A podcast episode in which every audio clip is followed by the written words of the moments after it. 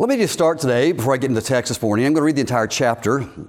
It's not really long, but just wanted you to be aware. Um, I, I made a decision, you know, months ago, uh, while we're in the book of Revelation, to go through the book of Acts.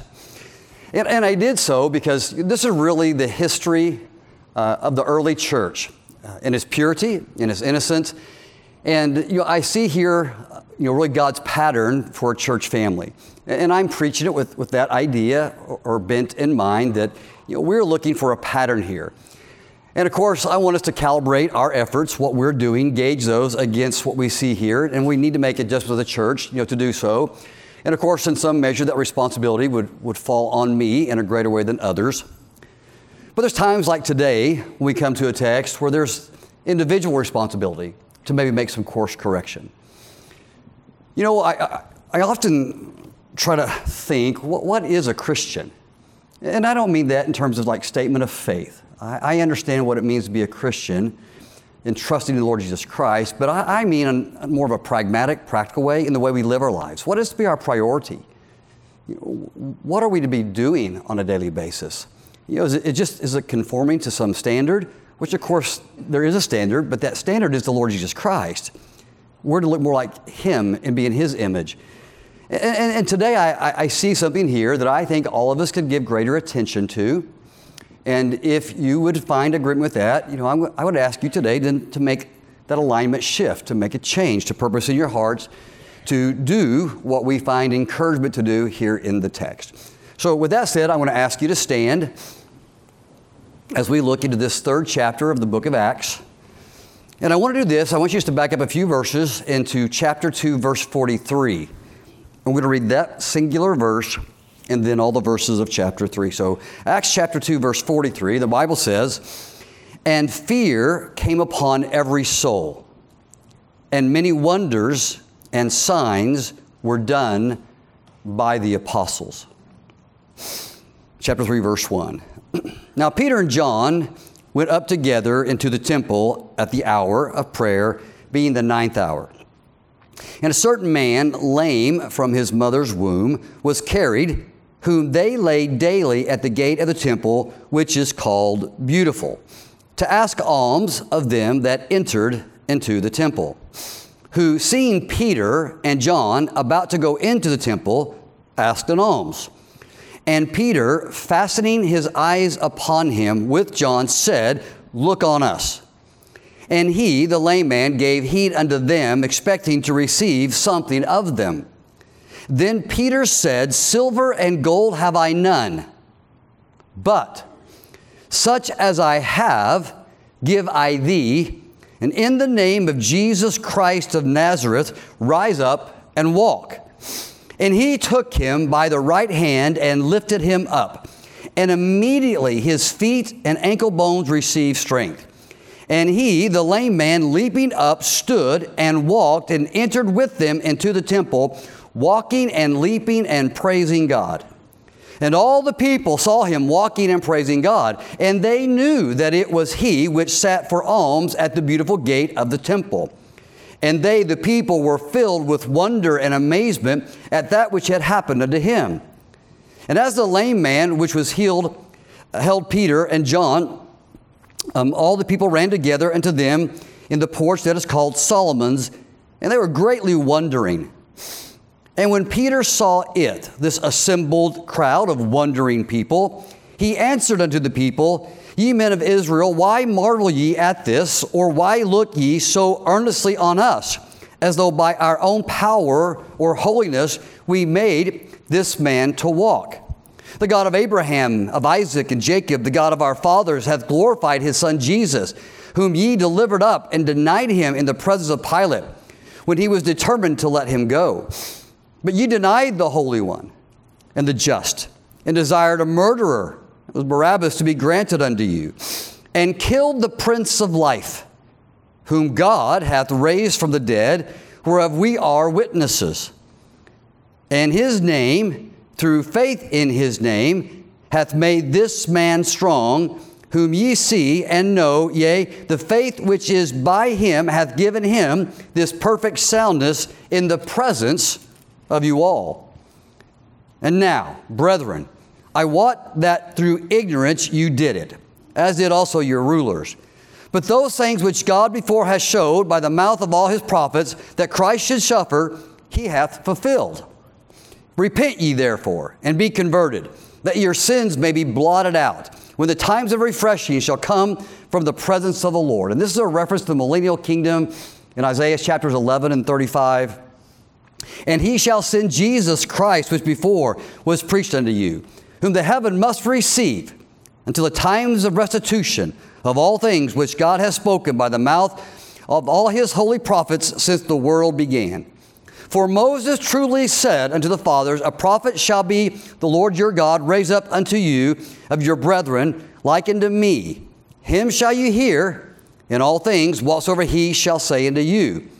And it shall come to pass that every soul which will not hear that prophet shall be destroyed from among the people.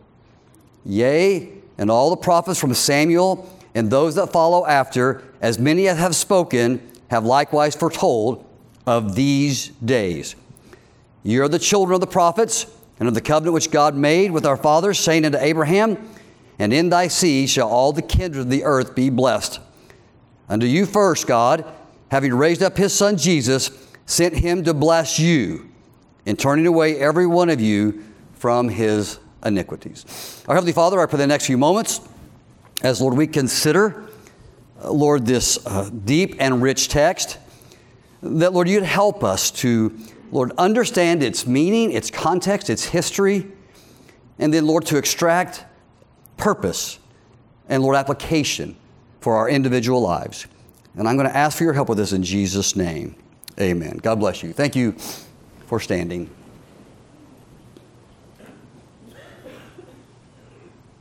Thus far in the book of Acts, we have seen the gifting or the granting of the Holy Spirit to the disciples, the followers, the apostles of Christ. Just as Jesus promised before his ascension, the divine comforter was given as Jesus sat down at the right hand of God upon his throne in all his glory. A miracle was wrought in the giving of the original descent of the Holy Spirit by miraculously allowing the disciples to speak in the foreign languages of all the pilgrims who had gathered together at Jerusalem on this special holiday of Pentecost, a day when all the Jews were to, to gather together to worship God. It was an incredible miracle. It was, a, it was a wonder. It was a marvel. And the marvel of this event and the questions that the people asked about it initiated Peter's first Pentecost sermon. And it was, as we looked at last week, a theological, or two weeks ago, a theological masterpiece. Peter argued from the Old Testament scripture and from the life of Christ that he indeed was the Messiah, the Son of God, the one whom they were to look for. He was the one who would bring the restoration of Israel and even the whole world. And despite their antagonism, and despite their opposition to Christ while he was alive, God in his sovereignty and in his omnipotence was working out his plan, his plan of salvation through the person of the Lord Jesus Christ. Well, the people, upon hearing Peter's sermon, were pricked at the heart, and the Bible tells us that 3,000 souls were saved. 3,000 people entered into the kingdom of God and the church in Jerusalem multiplied greatly on that day. Then the latter verses of chapter 2 give us a summary of the early church life there in Jerusalem. And it pressed the point, as I did last week, that the early disciples uh, continued in the faith. It was a portrait of commitment, uh, it was a portrait of fellowship and of prayer. And then in chapter 2, verse 43, this statement is made that I'm going to read again. And it says that many miracles and many wonders were performed by the apostles. And that was an ongoing event in the early church life. Well, chapter 3 presents to us a solitary example of those wonders and signs done by the apostles in this early church age. And it was done in the healing of the lame man that was found in the temple courts. The story begins with Peter and John at the third or the ninth hour of the day, which would be about 3 p.m. our time, We're going to attend the services at the temple. Now, this is the time when the Jews, in greatest number, would have descended upon the Temple Mount for sacrificing, for prayers, and for almsgiving. The fact that Peter and John were still attending these services tells us that they viewed the coming of Christ as the fulfillment of the Jewish religion. And while temple worship was no longer necessary, it was a way in their hearts to honor God, and probably more importantly, it would provide an opportunity uh, for them to see the salvation of their countrymen fulfilled as the Lord allowed them to speak. But in attendance that day at the gate beautiful, which is a very large and ornate gate, it, it was said that it took 20 to 30 men to actually swing the gate open and to close it. That on that day, a man was laid there. A man who was born with a congenital defect that prevented him from walking. And in these days, a man who could not walk, could not work, and he could not provide for his family. So it was the obligation and the duty of family, men, family and friend to bring this man to this place and to beg for alms. And it was in this way that this individual would have provided financially for himself and perhaps even for an extended family. Now, the, the Jews in, of this day, as in the Old Testament, took almsgiving very seriously and uh, they saw it as a duty. And because this man was here every day, that's a testament to the fact that the Jews did, in fact, give from what they had to those who were in need. But this day was different. On this day, Peter and John were walking through this gate called Beautiful. And this man who had been there with this disease of lameness asked of them an alms. He was asking for help. He was asking for money. He was asking them to, you know, fulfill the Old Testament law and, and to be, uh, you know, someone who was holy and just and prove that through their giving. And as he asked Peter John for this alms, he was met by the intense gaze of Peter, who in turn asked the man for his undivided attention. Peter's first words, no doubt, fell in a discouraging way upon the man. Here's a man in need. Uh, he was probably asking for the, the money that would buy the bread for him that day, perhaps for his family. And, and these two men maybe looked somewhat new to him. He, he might maybe thought that they would be someone who'd be willing to give. And so these opening words, crafted by Peter, had to be discouraging. And he said, Silver and gold have I none. But then there's this conjunction with the word but. But presently, Peter was going to offer something much more meaningful and necessary to this man that he immediately realized. This man was about to be an illustration of what all men need, despite their physical condition, and that is an interaction. That is a relationship with the Lord Jesus Christ and the new life that he can bring. And so this man was told Silver and gold have I none, but such as I have, give I thee. Peter, though a man not of earthly means, was a, a possessor of the authority and grace of God found in Christ. And in his name, the name of Jesus Christ of Nazareth, Peter passed on what he himself possessed in his heart to this man in need. Now, this phrase, in the name of Jesus, implies much. First, it means that Peter was acting under the umbrella of the authority of Jesus Christ. He was serving as Christ's ambassador. Um, he, he, he was one who was acting as agent and regent for the Lord Jesus Christ. He had an apostleship that was given to him by Christ. He was acting under the authority of Christ. But it implies more than that.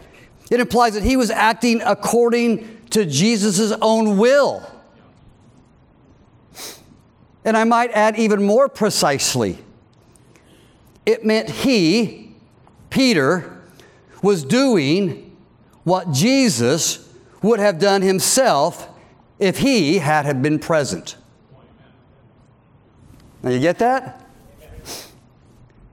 So Christ is still at the right hand of God, but Peter, as an agent or regent and ambassador for Christ, under his umbrella of authority, looked on an opportunity through the eyes and lens of the Lord Jesus Christ and, he thought to himself, what would Christ do? And in that moment, he simply did what Christ would have done. And in so acting under the authority of Christ, he received the same result that Jesus Christ would have received. And that was the healing of the lame man. He was acting in the grace and in the spirit and in the compassion of Christ. And when he did so, Peter and the former lame man who had grasped hands at this moment, and then he was pulled up. This man's legs and ankles immediately found strength. And the Bible said he just didn't get up, he just didn't stand up. You know, it's kind of like this picture of a guy kind of skyrocketing. He leapt up from the place where he had been. And in so doing, fulfilled the words of the prophet Isaiah, chapter 35, verse 6 that the eyes of the blind shall be opened, and the ears of the deaf shall be unstopped.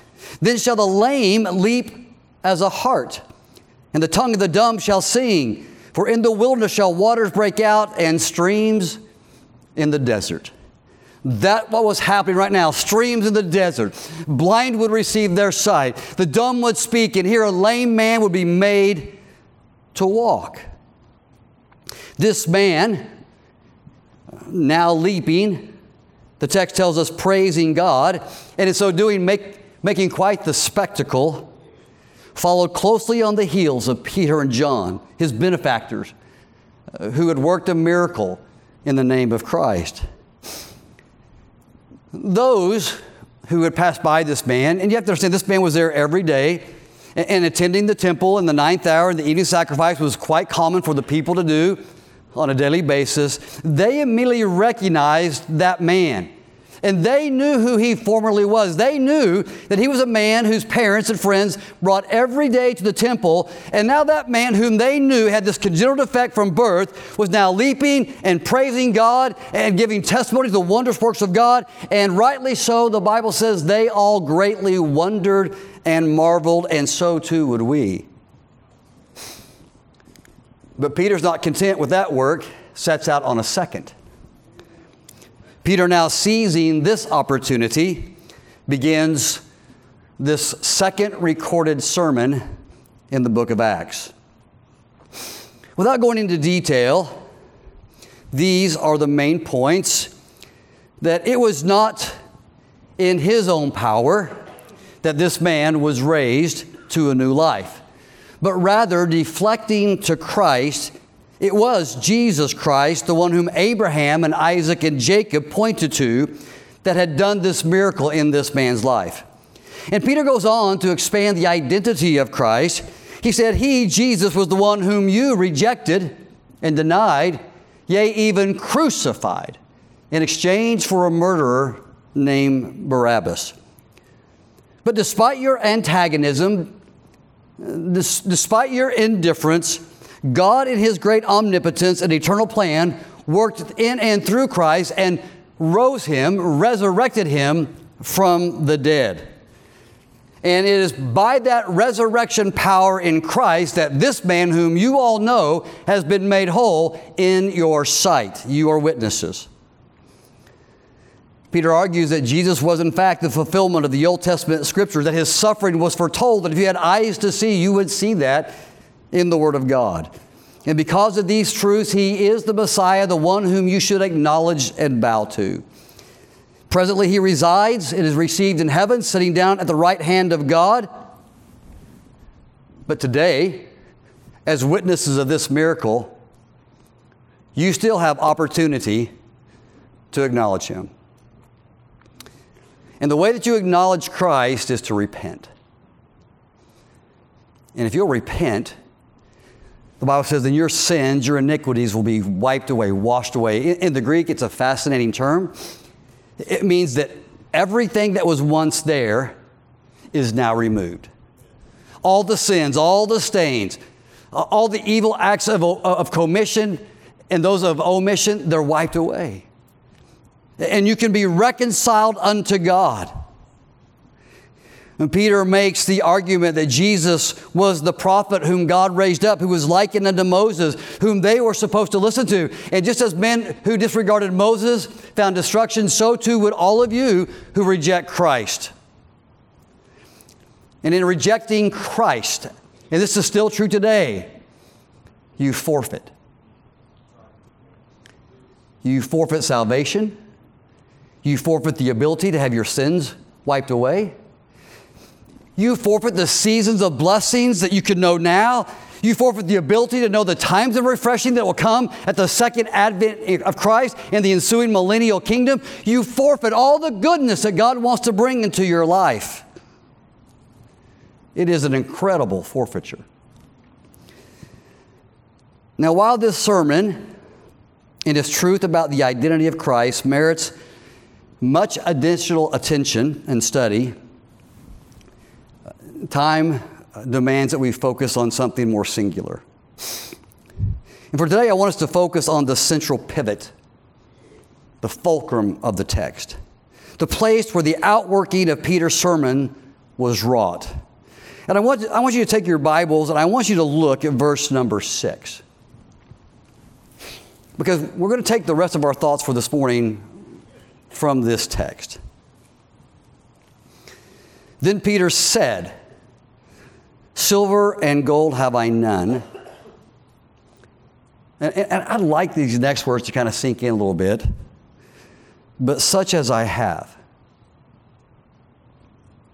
But such as I have, well, from that resource and from that pool and from that place, I can give to others and I can give to you in the name of Christ. This is the verse where Peter appropriates the name of Christ and all that means. And in so doing, unleashes the power of Christ in this lame man's body. And more precisely, where we can marvel and rejoice in this lame man's miracle, but, but more than that, I want us to focus our attention on the words and actions of Peter. Because minus what Peter does here, there would be nothing past verses 6 and 7. There would just be Peter and John going to the temple in the story. And in a way, it's the only place in the text where you and I can make immediate application to our lives. The story of Acts chapter 3 unfolds quickly. But we need to pause and consider the principles and mechanics of Peter's actions and, of course, of his words. In the Old Testament, God's prophets were authenticated by the miracles that they performed. As in today, there were many um, false prophets, false Christs, false teachers. And Moses and others taught that you can distinguish the true from the false, those whose words should be heeded and those whose words should not be heeded based on the miracles or the validation of the miracles working in them by God. There were many people who made claims, but their life and their words did not support their claims. But God worked only miracles through those that were truly His. In the same manner, the apostolic ministry of the 12 was also authenticated by the signs and the wonders they performed, uh, chapter 2, verse 43, and in our text today. And, and, and, Paul leans on his apostolic authority in this authentication of the miracle working when he says to the Corinthians in 2 Corinthians 12 12, Truly, the signs of the apostle we wrought among you all in patience and signs and wonders and mighty deeds. And that's what's happening in our text. God authenticating uh, Peter as a man of authority through the miracle that he is working through him. But look here. But more than that, he's authenticating the words that Peter would speak. You see, the miracle was a means of capturing the attention so the people could be pointed to a greater truth. Okay, y'all with me? The deeds of Peter not only authenticated the fact that he belonged to Christ, but it gave opportunity and occasion for him to speak the truth of Christ to an audience that would have otherwise not ever listened. Okay? That is so important. Jesus performed miracles to authenticate his identity, his deity, the Son of God. But Jesus also performed miracles to show people who he was. That he was a God of grace and kindness and love and compassion to reveal who he was. And so, the point and the principle that I hope we're all catching on to now you know, men can and should be persuaded of truth simply because it's presented. I mean, they should. And they should because there's just so much that is self evident truth.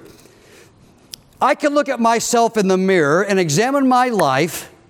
I can evaluate who I really am, and with any honesty and integrity at all, I know I'm a sinner. I mean, we all know that, don't we? I can look in the sky and, and wonder at the cosmos, and I can see the sun and the moon and the stars in their course.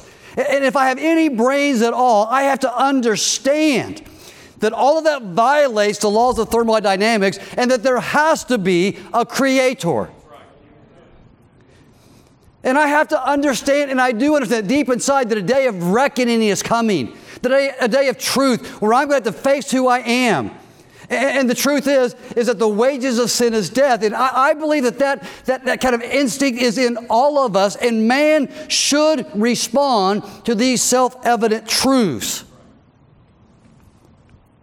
But this is the second time in as many chapters, chapters that God uses a miracle to gain an audience to present a greater truth than the miracle itself. And herein is the application for us. And a place for us to evaluate the authenticity of our own Christian life. Sometimes, sometimes, an act of kindness needs to, to uh, precede the proclamation of a truth. So you and I can gain an audience to speak the truth to the people who are the recipients of our kindness. You with me? Sometimes. This is a sometime. It was a sometime in chapter 2. Sometimes an act of grace, an act of kindness a going out of our way, a seeing of the world through the eyes of Christ, and acting in those occasions just as the Lord Jesus Christ would have acted, so as to gain the heart of a person so we might have access to their mind for a truth that can save them and their soul from an eternal hell. This, in part, is what Christians are supposed to do act in grace and kindness to lead others to Christ. The Bible tells us that Jesus went about doing what's the word? Good. Demonstrating kindness, love, compassion. His heart was filled with compassion. He asked the disciples to have the same heart, to lift their eyes, to see Jerusalem with the same eyes of compassion that he did. He acted in compassion and grace in the healing of blind Bartimaeus, in talking to the woman at the well, and the healing of the, the demonic of Gadara, in casting out the evil spirits of a young boy, of calling Lazarus to come forth from the grave, standing by the harlot and saving her from imminent stoning, and the feeding of 5,000 on multiple occasions, these were miracles, but at their core were acts of kindness and grace that all gained an audience so that people could hear a greater truth. You know, I can stand up here all day in this room and I can preach. And I can open this book filled with truth, and I, I'm trying, and I'm going to do this, and I can preach to you, and we can all say amen. I can stand here every Sunday and do this. We can even move You and I can go out to the streets and begin to shout the truth to the rooftops. And we can pass out tracts. And, and I will tell you, good will come from that. It will. But some who could be reached will not be reached until you and I slow down and fasten our eyes on someone in Christ's love. Now, if you want to be a Christian, that's part of it. That's part of it. This is good. This is great. I'm going to preach. I think good's going to come from it. I could go stand on that street corner on 21st Street and 129th, and I can preach, and, you know, I don't know. Some good might come from that. And we can pass out tracts, which I endlessly encourage you to do because the gospel's on it and the truth is there and the power of the Holy Spirit can work through that and men can be saved. And I think, I think people will be saved. I think people will be helped. But sometimes more may be required of us than those cursory efforts. We, have, we, have, we have to dirty our hands down an alley we may have to actually give of ourselves in a sacrificial way. So someone inquires of the reason of the hope that's within us. You see, it's kindness that sometimes draws someone to the sound of the gospel. They may come for the kindness, they may come for the act, but the truth will keep them. The truth will make them saved, the truth will make them disciples. But the thought I want us to consider today, I mean, th- th- this phrase struck me such as I have. Such as I have, I give. You know, that's all we can do. You can't give what you do not possess.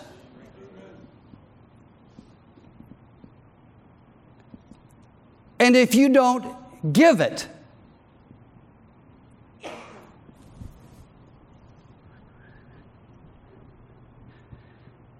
then is it reasonable to maybe ask if we possess it? The love of Christ? Versus religion? Or a weekly routine? See, that makes me think. That makes me stop and just ponder myself in the mirror a little bit more. Such as I have, I give. What have I done and what have you done in the last few weeks in the name of the Lord? Under the umbrella of His authority, acting as He would have acted if He were present. It is a sadness in the modern world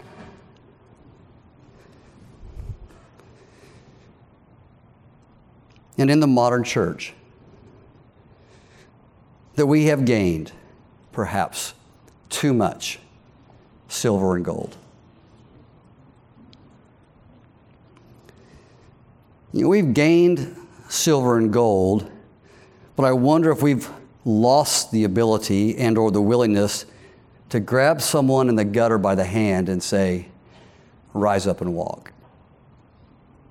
And I'm not talking about the apostolic ministry of miracle working. That's gone. But the heart doesn't have to be. Does it? I mean, what in the world? The heart doesn't have to be, it's not supposed to be. For me to walk down out of my daily routine and to grab someone by the hand and say, Follow me to church. That's what they did. The guy followed him into the temple. To help someone out of their position, to give someone a chance at a new life, not just a new faith, but a whole new life and all that it can bring. You know, there's this, there's this thought, this, this, this encouragement this year have someone here because of your efforts. Someone in these pews, someone that you've grabbed by the hand, someone that you've lent emotional, physical, psychological help to, someone in a bad place that through your love, your grace, as such that you possess, that you can deposit in them to give them strength so they can rise and walk in a whole new way. Who's walking in new life because of any of us? And that's not an indictment, that, that is a, that's, a, that's a question that is posited for our benefit. We are giving and we are gaining from our silver and gold. We have buildings, we have land, we have property, we have facilities, we have pews, we have lights, we have uh, heating and air conditioning. We fund a thousand things with silver and gold, but are we capturing the attention of a needing, a needful, hurting world by grabbing someone's help and say, hey, let me help you walk. Let me show you a different way. Let me lead you to something, to a place where you can find real help and discover a new life. Who are we bringing under the sound of the gospel by our acts of grace and love? You know, if we would do that, just the same way as a miracle does, we're authenticating the grace of God in a way. I'm not saying it needs it, I'm just saying we are. But here's what I thought about. You know what we're also doing? We're authenticating the fact that that grace of God's within us.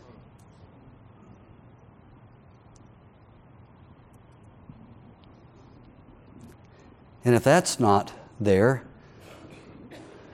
in part, what other proof do you have? Now, don't press my point theologically too far, but you get the point. A servant is not above his master and should endeavor at every point to be like him. And going in the name of Christ means living a life like Jesus Christ himself would live. And that's acting to you and to you and to you, and more importantly, to all the people out there in a way that maybe meets their needs immediately so a greater spiritual need can be met. Simple challenge for the coming week. How could this week differ from last week if you and I walked out these doors and looked at the world through the filter of the name of Christ. We're his ambassadors, we stand in his stead. What acts of compassion, what kindness, what grace might we demonstrate? Yes, preach. Yes, tell the truth. Absolutely. Pass out a track and maybe a little bit more.